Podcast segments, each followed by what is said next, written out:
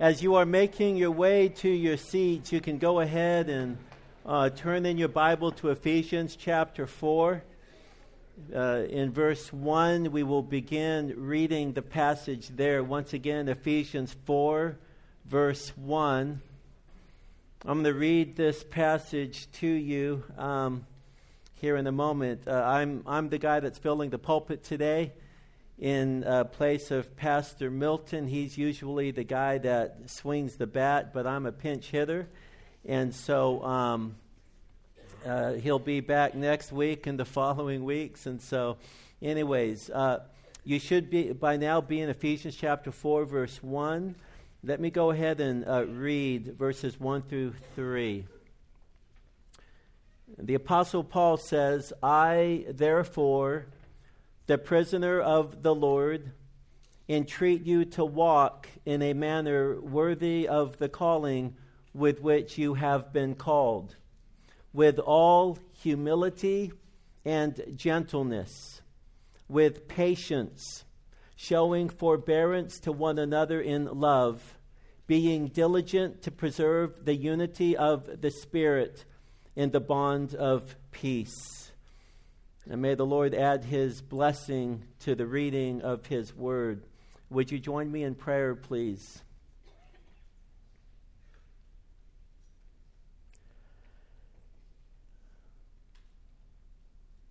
Dear Lord, we come before you this morning.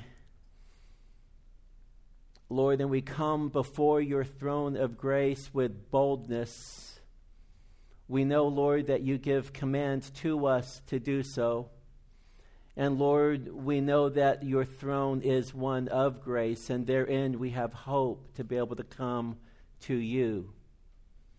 Lord, we are asking that you would make your presence felt amongst us. We are asking, Lord, that you would give to us a sense of awe and reverence of you. We are asking, Lord, that you would cause us to tremble before your word and to find our hearts instructed by it. We are asking, Lord, that you would have mercy on us, sinners, even as we have sung and even as we have acknowledged in communion. Once again, Lord, we know that we are sinners in need of a Savior. And we are thankful to you, God, that you are, in fact, a mighty Savior. We thank you, Lord, that uh, your mercies uh, over us and to us are new every morning. We thank you, Lord, that in the name of Jesus, all of our sins have been atoned for, and that, Lord, you have cast our sins as far as the east is from the west. We thank you, Lord, that you credit the righteousness of Christ to our account. Lord, it's with boldness that we come to you, and we pray, Lord, that you would see fit to speak to us through your word this morning. I come to you, Lord, as um, an unworthy vessel. I come to you, Lord, as one who is in desperate need of you to speak your heart and your mind and your word through me. I come to you, Lord, not because I think that I can, in and of myself, accomplish any good, but of course, because I know that apart from you, I can do nothing. Lord, I am but a branch, you are the vine. And so, Lord, we pray that you would speak through me. And I pray, Lord, for the hearts of my brothers and sisters here. I pray, Lord, that you would give grace to them, to help them, Lord, to be receptive to your word, even as this unworthy servant seeks to present it to them this morning. Lord, we ask for you to speak, for your servants are listening. And we ask that you, through your word, would transform us for your glory as well as our good and for the building up of the body of Christ. We pray these things in Jesus' name. In my last uh, sermon, I introduced a two part message entitled The Worthy Walk. And so, what I would like for us to do is to review um, the five truths regarding the worthy walk that were illustrated last uh, time by Paul. Just want to review these before we move on to um, the worthy walk described. Okay, and so truth number one from the last message was that the worthy walk is marked by begging. Again, this is just review. And the word for begging is parakalo, and it means to urge, appeal, exhort, to beg. And we learned that Paul was a beggar. And in this passage, he expresses his heartfelt, impassioned desire to the Ephesians that they walk in a manner worthy of the calling with which they have been called. But from where does Paul derive such an intense concern and desire for his readers? The answer to this question is rooted in the second truth that we looked at the last time. The second truth was that the worthy walk is marked by gospel centrality. The worthy walk is marked by the gospel. We see this in the second word in the Greek, the second word recorded in verse 1. Uh, the word is oun, which means therefore.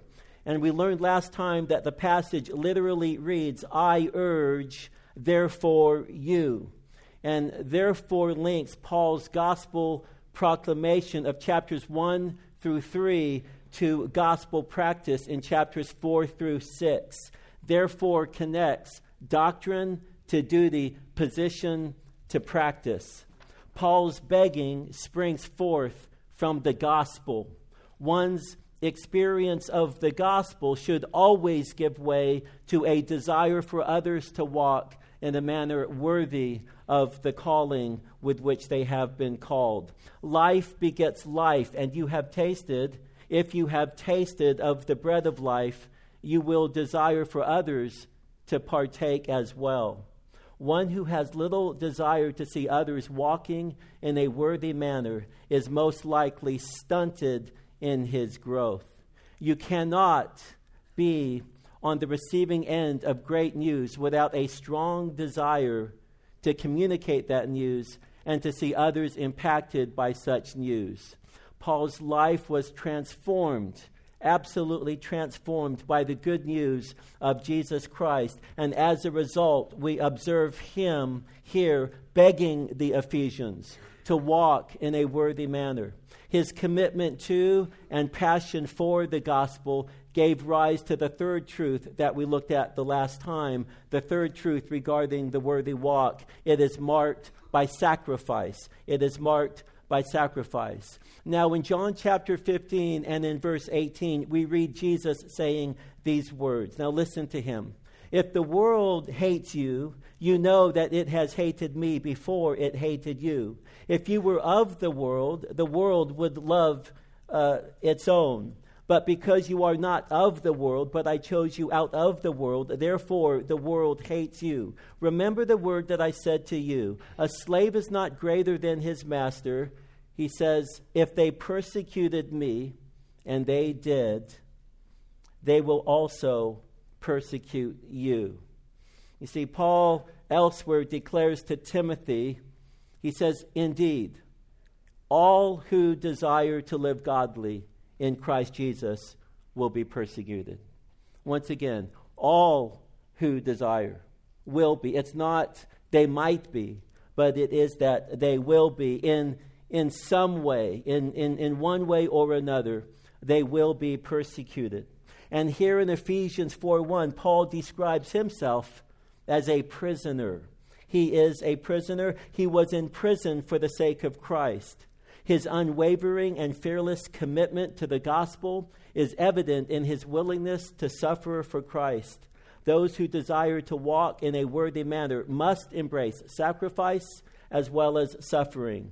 The Roman world in Paul's day was antagonistic to the gospel. This is no different from the world in which we live. As Christ followers, we are increasingly viewed as judgmental and narrow minded we are criticized for believing that there is such a thing as objective truth to which we must submit our lives. Our sense of right and wrong is scoffed by the world that surrounds us, and the world wishes to press us into its mold. We are pressured to make compromises, and those taking a stand risk attack and persecution in the day in which we live. We should be concerned about the compromise that takes place in professing Christendom across our nation. The authority and sufficiency of Scripture is under attack. Some of the critical truths of God's Word are being jettisoned.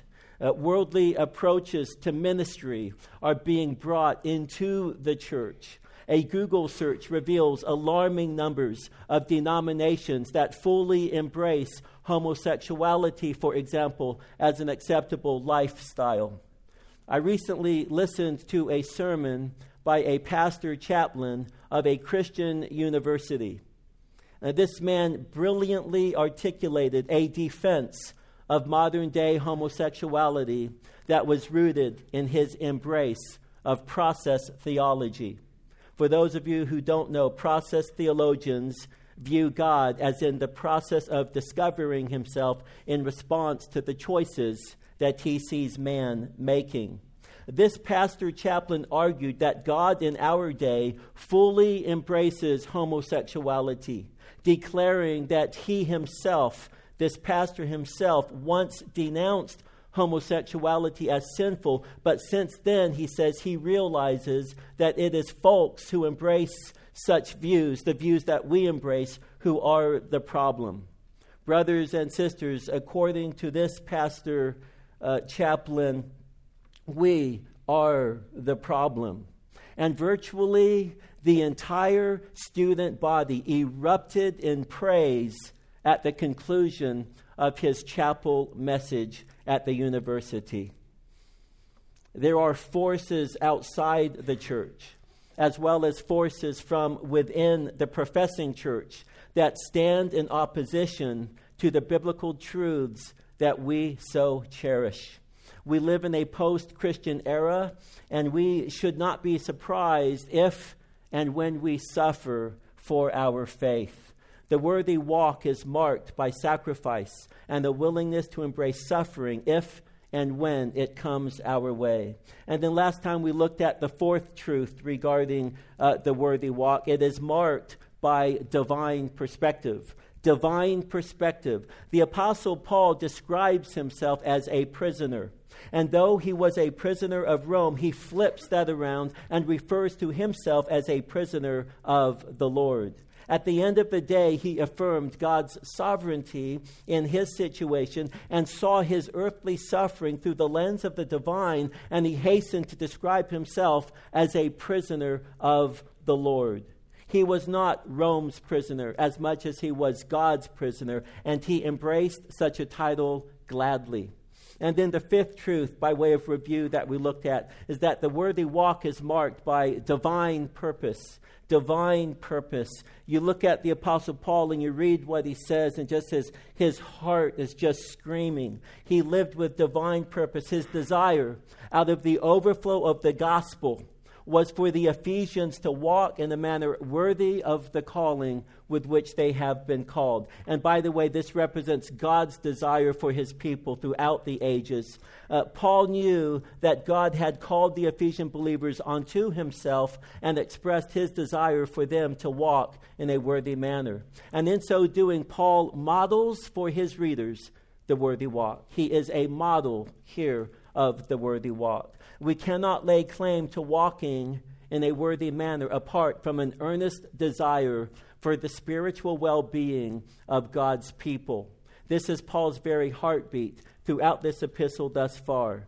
Here is a man totally transformed through the power of the gospel and who in turn expresses a consuming desire for his readers to experience absolute and total transformation through the power of the gospel. We see this consuming desire through Paul's gospel proclamation in the first three chapters. We see uh, this consuming desire through his two prayers for the Ephesians. Uh, and Paul's consuming desire is on display in chapter 4, verse 1, when he declares, I urge you, therefore, I, the prisoner of the Lord, to walk in a manner worthy of the calling with which you have been called. Such a consuming desire for the spiritual well being of God's people serves as an illustration of the worthy walk. And so ends our review of the Worthy Walk Illustrated. We will now hasten to part two of the series. And this message today then is entitled The Worthy Walk Described the worthy walk described. We will consider five descriptions of the worthy walk that should mark our lives. And mind you, brothers and sisters, that these are descriptions for which we have no option. We must exhibit these fruits in our lives if we are to lay claim to being those who are walking in a manner worthy of the calling with which we have been called. But let's take a look then at description number one humility. Description number one humility. The worthy walk, as described by Paul, is marked with all humility. He uses the adjective all. Every aspect of the believer's life is to exhibit humility. Humility must adorn every part of our very existence various lexicons define humility as having a humble opinion of one's self, a deep sense of one's moral littleness, modesty, humility, lowliness of mind. Dr. Stuart Scott, a Bible teacher and professor, Christian man, offers this excellent definition. He says, uh, Humility is the mindset of Christ a servant's mindset. And then he goes on to unpack what he means by this. It is a focus on God and others, a pursuit of the recognition and the exaltation of God, and a desire to glorify and please God in all things and by all things that he has given. The humble person is chiefly concerned about the glory of God and not self. He esteems others as more important than himself. He is little impressed with his own accomplishments. He sees himself as the chief of sinners and is overwhelmed with a sense of his own sins having been forgiven. The humble person recognizes in himself the seeds for wickedness, and yet the humble person, by the grace of God, is able to walk in the manner worthy of the calling with which God has called him. Uh, you will notice that of all of the places Paul perhaps could have gone, he begins here as he's describing the worthy walk with the attitude of humility. That is noteworthy. The worthy walk must come from the inside out. It begins with the right attitude. It begins with the attitude of humility. And the broader context makes it clear that the backdrop of humility is the gospel. It is no mistake that immediately on the other side of Paul's gospel proclamation that his first description of the worthy walk is the attitude of humility. I also want you to note those attitudes and behaviors that lie downstream from humility. Paul will go on to say, gentleness, patience, tolerance for one another in love, and diligence to preserve the unity of the Spirit in the bond of peace. And further downstream, Paul addresses relationships within the church, including relationships between husbands and wives, parents and children, and slaves and masters. Paul has some very specific, concrete things to say to each group. Wives, submit. Husbands, love. Wives, respect. Children, obey. Fathers, do not provoke. Slaves, obey. Masters, stop threatening. Yet all of these commands lie downstream from the attitude of humility that immediately arises from the gospel. I submit to you that if you wish to slay a thousand giants, it begins with an attitude of humility that is immediately rooted in your experience of the gospel. Paul knows this, and this is why a gospel oriented humility serves as his first description of the worthy walk. because in it you slay a thousand giants. Now, Stuart Scott underscores the importance of a gospel rooted humility as he provides us with a list of its manifestations. The following are fruits of humility. And I love this list. And Stuart Scott says that the humble person affirms and embraces the truth about God, trusts God, and does not question his sovereignty and authority. The humble person depends on God. He seeks after the Lord. He prays in a biblical manner. And he prays often, being concerned chiefly with God's glory and not his own glory.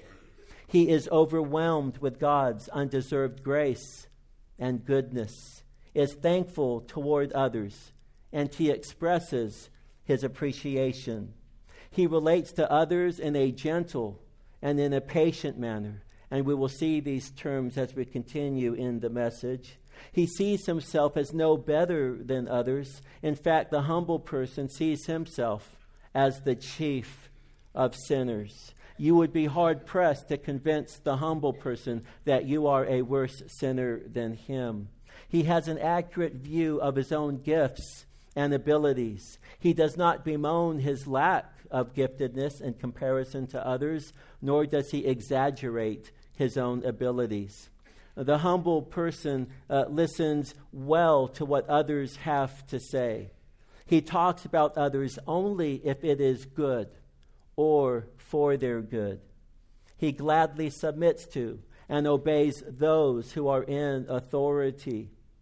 He prefers others over himself, receives criticism or reproof with appreciation and thankfulness.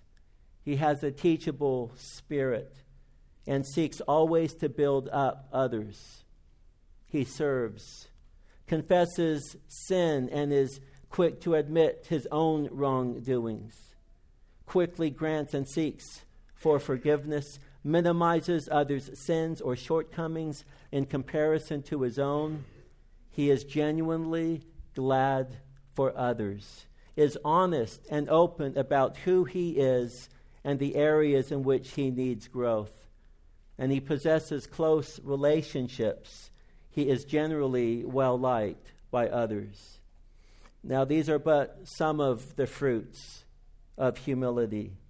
As we bathe ourselves in the beauty of humility, we slay a thousand giants. As we move downstream, we come to the next description of the worthy walk. Description number two gentleness. Description number two gentleness. The Greek word prautes is translated gentleness, and it can be linked with humility, courtesy, considerateness. Gentleness is rooted in and it flows out of humility. It overlaps humility but contains distinct features. The gentle person thinks about others, and he acts in such a way so as to show thoughtfulness and courtesy. The adjective all connects to gentleness as well. The worthy walk is marked by all gentleness. When we think of a gentleman, we envision a man who thinks about others and prefers others over himself. He allows the ladies at care group to be first in line when it comes time to share in a meal. He is quick to open the door so as to allow others to enter a building ahead of himself. He is the type of person who identifies needs and he steps in when able to help. I saw this on display this morning when I was coming through the front door. One of the elders here noticed that there was a lady who needed help taking stuff into the kitchen, and without anyone telling him to do it on his own initiative, he just picked some of the stuff up and began taking it. And then I saw it on display just a few moments later when, as I was beginning to walk through the door, another gentleman opened up the door and he allowed me to go through the door before he allowed himself to walk in after me. This is the type of gentleness, in part, that we are talking about. Well, John MacArthur relates gentleness to meekness, and he says it refers to that which is mild spirited and self controlled. The gentle person is one who, when sinned against, responds in a mild spirited and in a self controlled way. He does not explode in an outburst of anger. He maintains the ability to remain under control against the backdrop of the most trying of circumstances.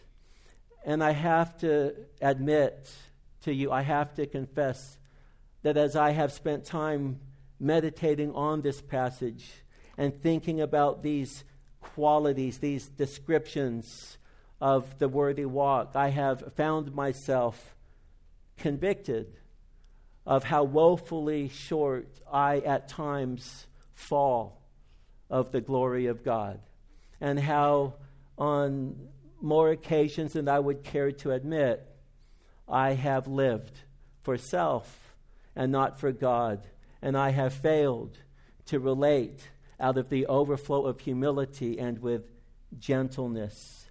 Again, the gentle person is one who, when sinned against, responds in a mild spirited and self controlled way. He does not explode in an outburst of anger. He maintains the ability to remain under control against the backdrop of the most trying of circumstances. Paul describes Jesus as gentle in 2 Corinthians 10:1. Gentleness is a fruit of the spirit in Galatians 5:23. It is therefore produced by the spirit as we abide in Christ. We need for God to help us to walk in a gentle manner. We are called to restore wayward believers in a spirit of gentleness according to Galatians 6:1. In Colossians 3:12, Paul exhorts us to put on a heart of gentleness.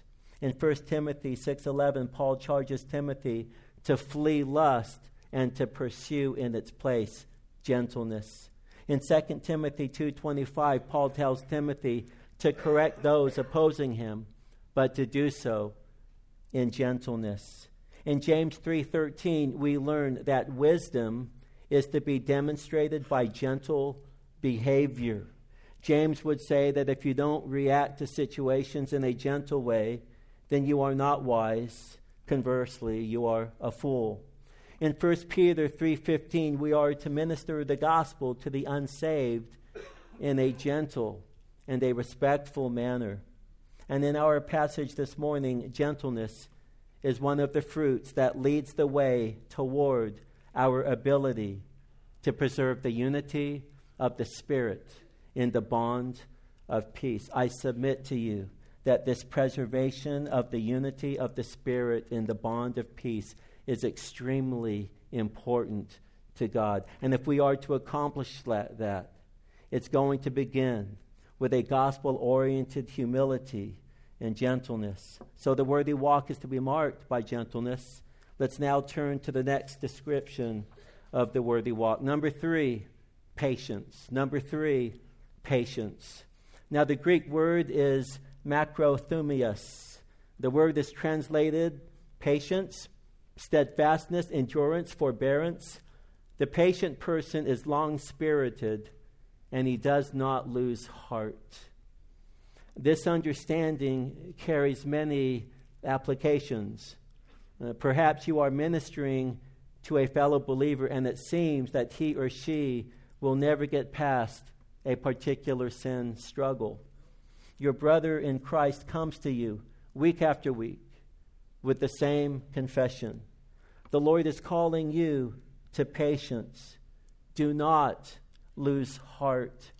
Elsewhere we read, and let us not lose heart in doing good. For in due time we shall reap if we do not grow weary. Galatians 6 9.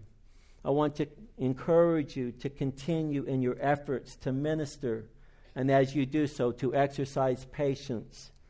Also, attached to the word is the idea, now listen to this, of self restraint in the face of provocation. Self restraint in the face of provocation. It is the capacity to be wronged and not retaliate. It speaks of foregoing the punishment that another deserves. And this represents another angle of patience.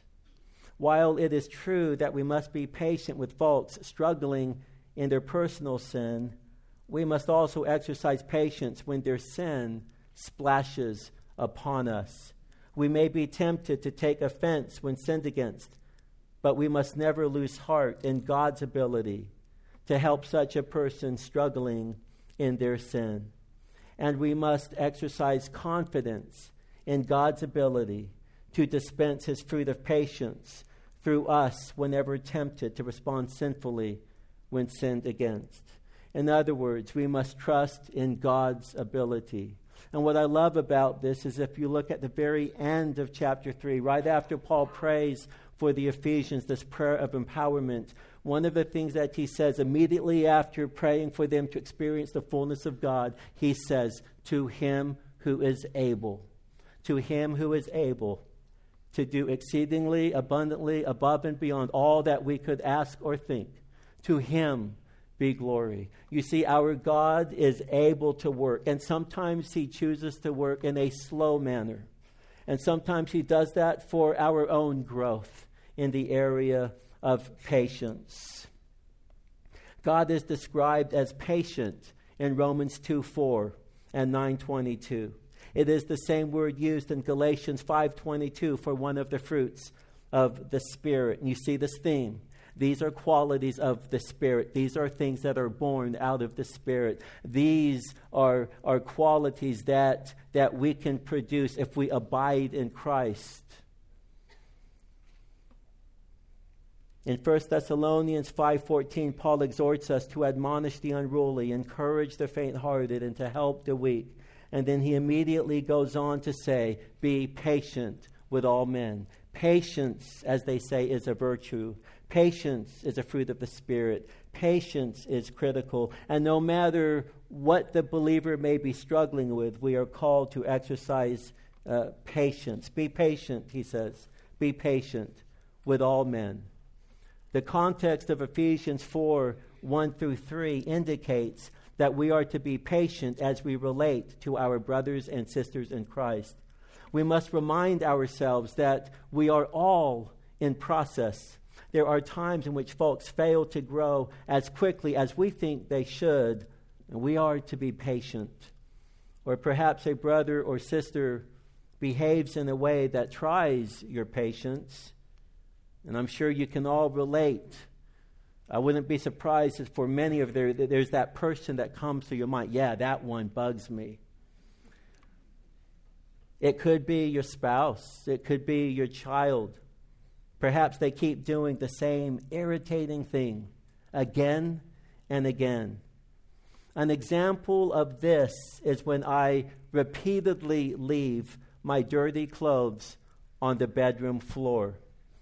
Uh, this is a true story my wife finds herself bothered by my persistent, irresponsible behavior. I'm assuming she's bothered, so often I can't tell. And when she has a right to be bothered, she won't let me see it. So bless her for her humility towards me. She may be tempted by my lack of gentlemanly behavior to give me a piece of her mind, but instead, so often, she responds to me in a humble manner allowing the fruit of gentleness and patience to rule her heart.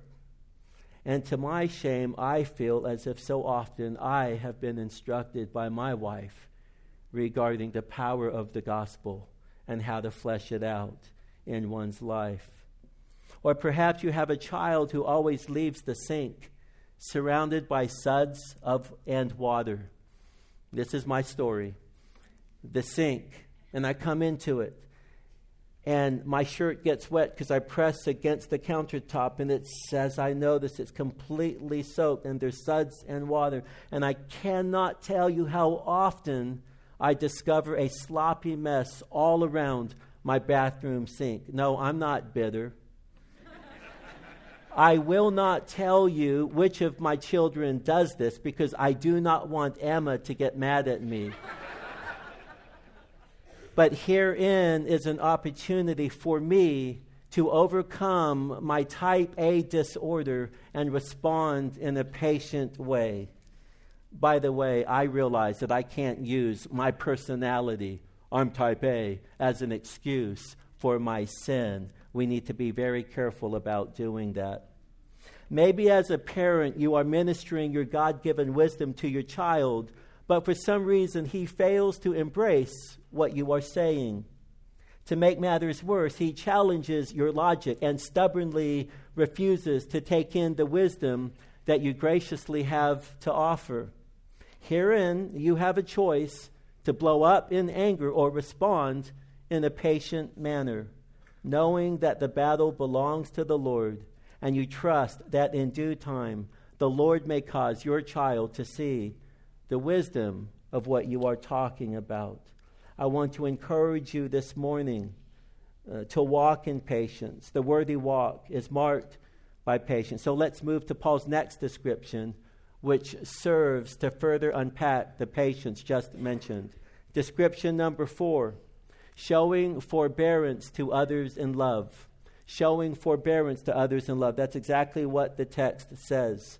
Uh, showing forbearance is the Greek participle anakomenoi. It means exercising self restraint and tolerance to endure patiently, to put up with, to bear with. Uh, you are greeted with the opportunity to show forbearance when another person acts in a way that annoys you. Perhaps such a person is legitimately annoying. Not to say that it's legitimate for them to be annoying, but your argument that they are annoying is a legitimate argument. So let's say that's true. If you are to walk in a worthy manner, you will show forbearance. You refuse to allow the faults of another person to hinder you from showing forbearance. You will endure patiently. And not only that, but please take special note of the prepositional phrase contained herein in love. In love. The word for love is agape. It is the highest form of sacrificial, other centered love. It is the very love of God poured out upon you through the blood sacrifice of his dear Son. You are to love the annoying person in the same way that God loves you. Uh, near the end of chapter 3, Paul prayed for the Ephesians, and he prayed that they would be strengthened with power by the Spirit in the inner man, so that Christ would dwell in their heart through faith and that they, being rooted and grounded in love, this is agape once again. He's praying for them to be rooted and grounded in the agape love of God, and that they would be able to comprehend together with all of the saints in community what is the breadth and length and height and depth you get a sense that the love of God is ginormous here. It is incomprehensible. And he goes on to say, and to know the love of Christ, which surpasses knowledge. And he is calling us to show forbearance to one another in love. And it's the very love that he is talking about when he prays for them that they would experience love. When Paul begs his readers to show forbearance, he is begging them to act in a way consistent with how he has already prayed for them. The love of God is immense, and Paul's readers should know that showing forbearance to one another in love is not out of reach.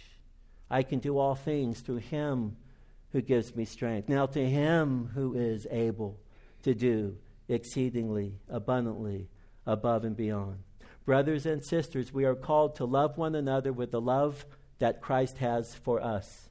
There are times when this might not be easy, but it is not an option.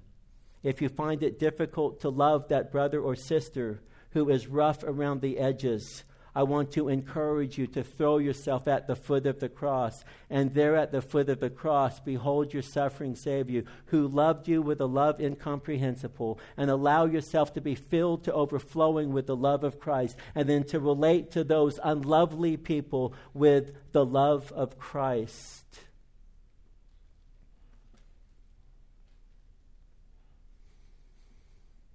We are being called to walk in a manner worthy of the calling with which we have been called.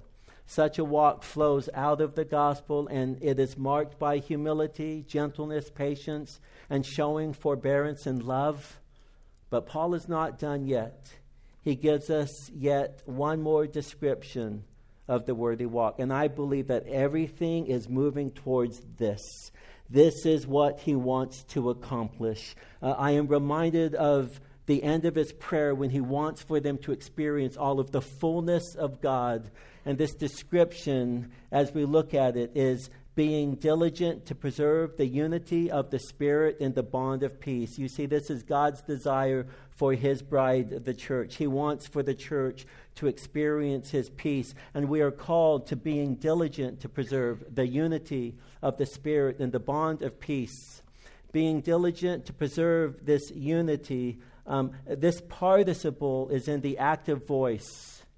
The worthy walk requires action being diligent means hasten, hurry, be zealous for, or eager for, uh, to take pains, to make every effort.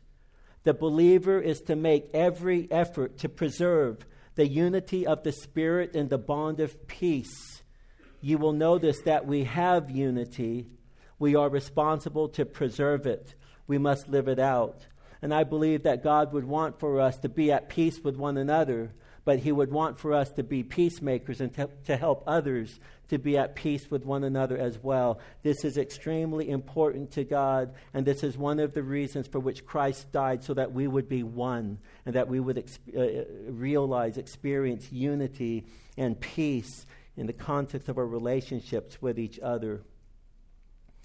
Uh, we cannot take uh, for granted any unity that we might enjoy many great churches have fallen prey to division.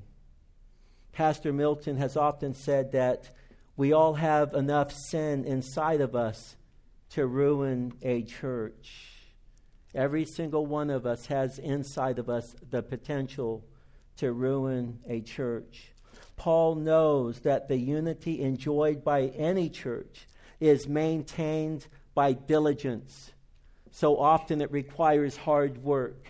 It requires one giving himself over in strong effort, making every effort, and taking pains to maintain this unity of the Spirit in the bond of peace.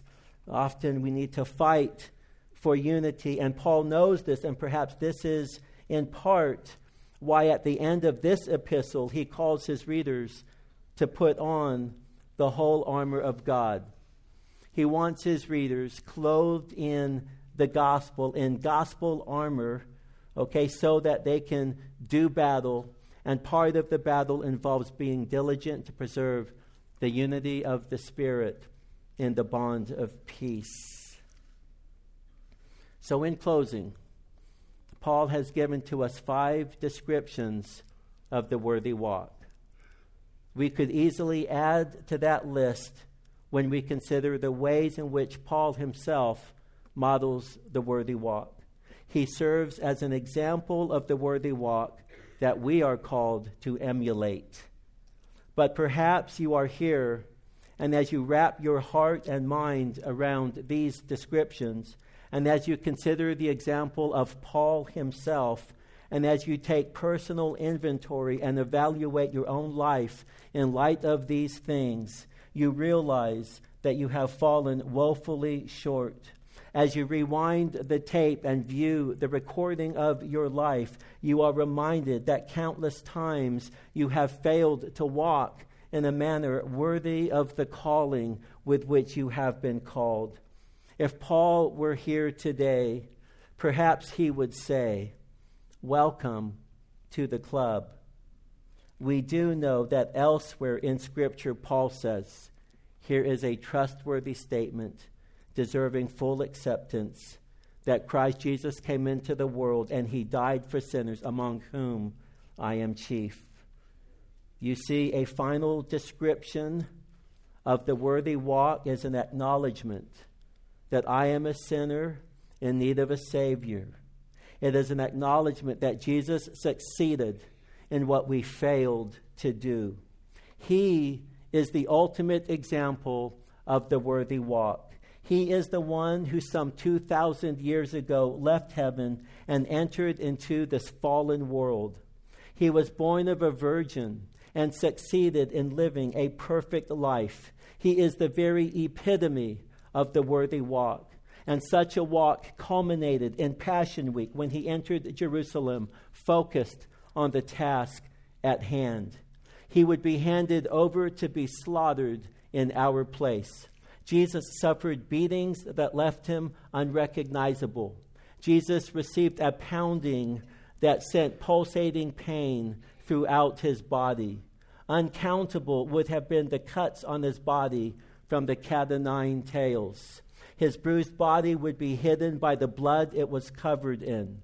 Throughout the day, insult was added to injury. He was spat upon and he was mocked. Tell us, who hit you?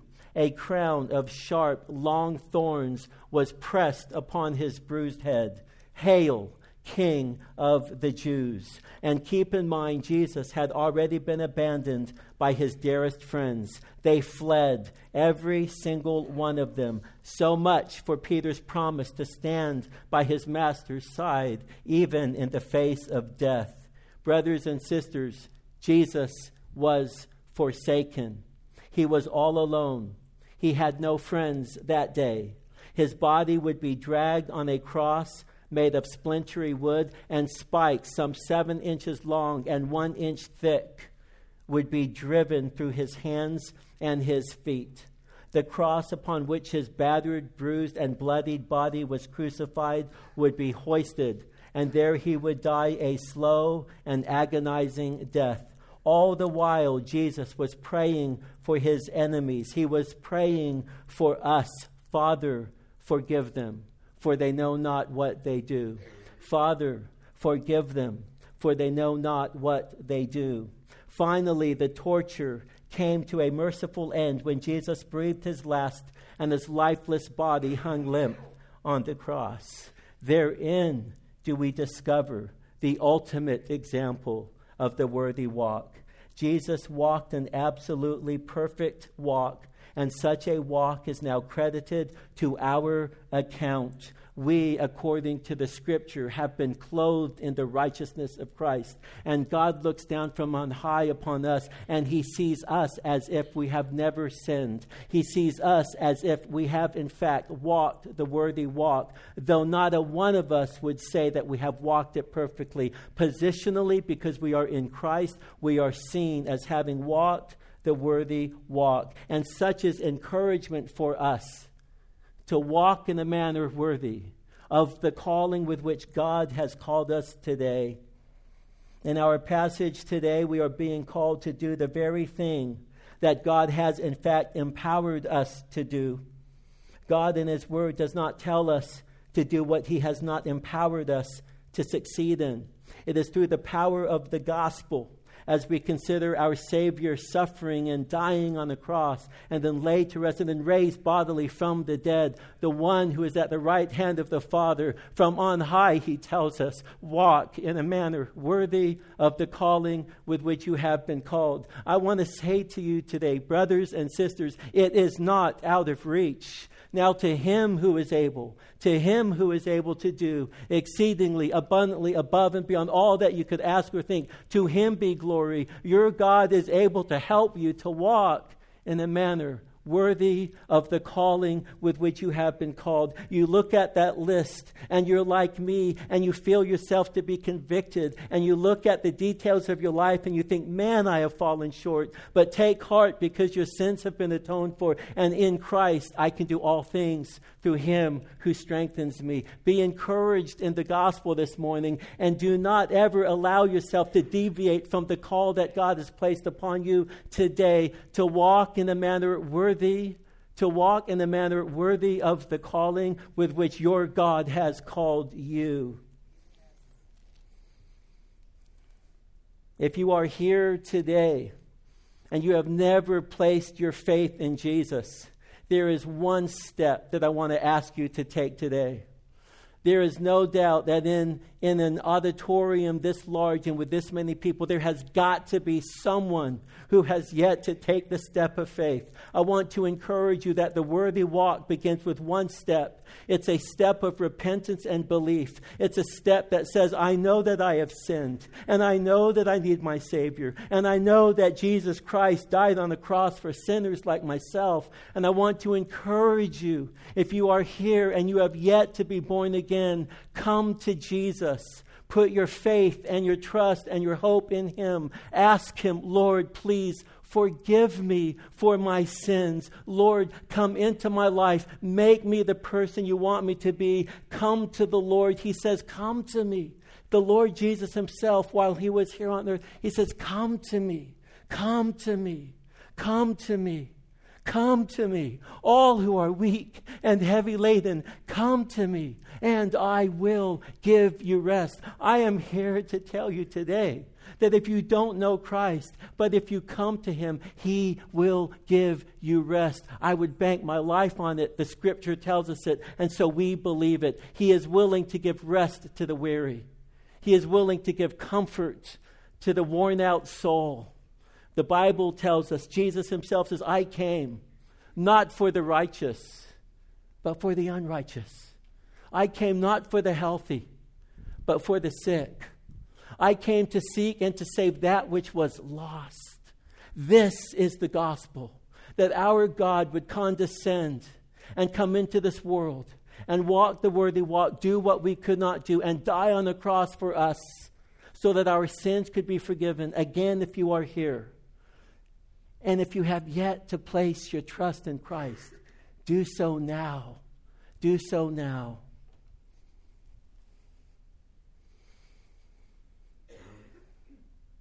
Therefore, I beg you, therefore, I, a prisoner of the Lord, to walk in a manner worthy of the calling with which you have been called, with all humility and gentleness with patience, showing forbearance to one another in love, being diligent to preserve the unity of the Spirit in the bond of peace. And may the Lord, may the Lord bless you and keep you, and may He cause His face to shine upon you, and may He grant you and all of us together the peace of God, a peace that transcends human understanding and may we, on the other side of all of that, experience not just the peace of God, but the God of that peace. Will you pray with me? And as the ushers come forward to receive the offering, and with our heads bowed and our eyes closed, let us pray. Uh, dear Lord God, we just come before you in the name of Jesus, and we thank you for your blessing upon us today. Lord, we want to thank you for that, for what you have given to us. Lord, we want to return back to you a portion of the material blessings that you have given to us. We pray that you would use this offering to advance your kingdom. Lord, we pray if there's anyone here who doesn't know you, that, Lord, you would this day cause them to be born again. I pray, Lord, for my brothers and sisters in Christ that they, they would feel themselves encouraged and motivated and instructed, Lord, to walk in a manner worthy of the calling with which they have been called. Fill them with your Spirit. Empower them, Lord. As Paul says, strengthen them with power by your Spirit in the inner man. Christ, dwell in the heart through faith. Lord, that we would be grounded in your love, comprehending, Lord, the immensity of your love. That, Lord, we would be filled with all of your fullness. That, Lord, we would be a people who would be diligent to preserve the unity of the Spirit in the bond of peace. Now, Lord, as we sing to you, may we sing with hearts that are fattened with praise because you alone are worthy. And we pray these things in Jesus' name. Amen.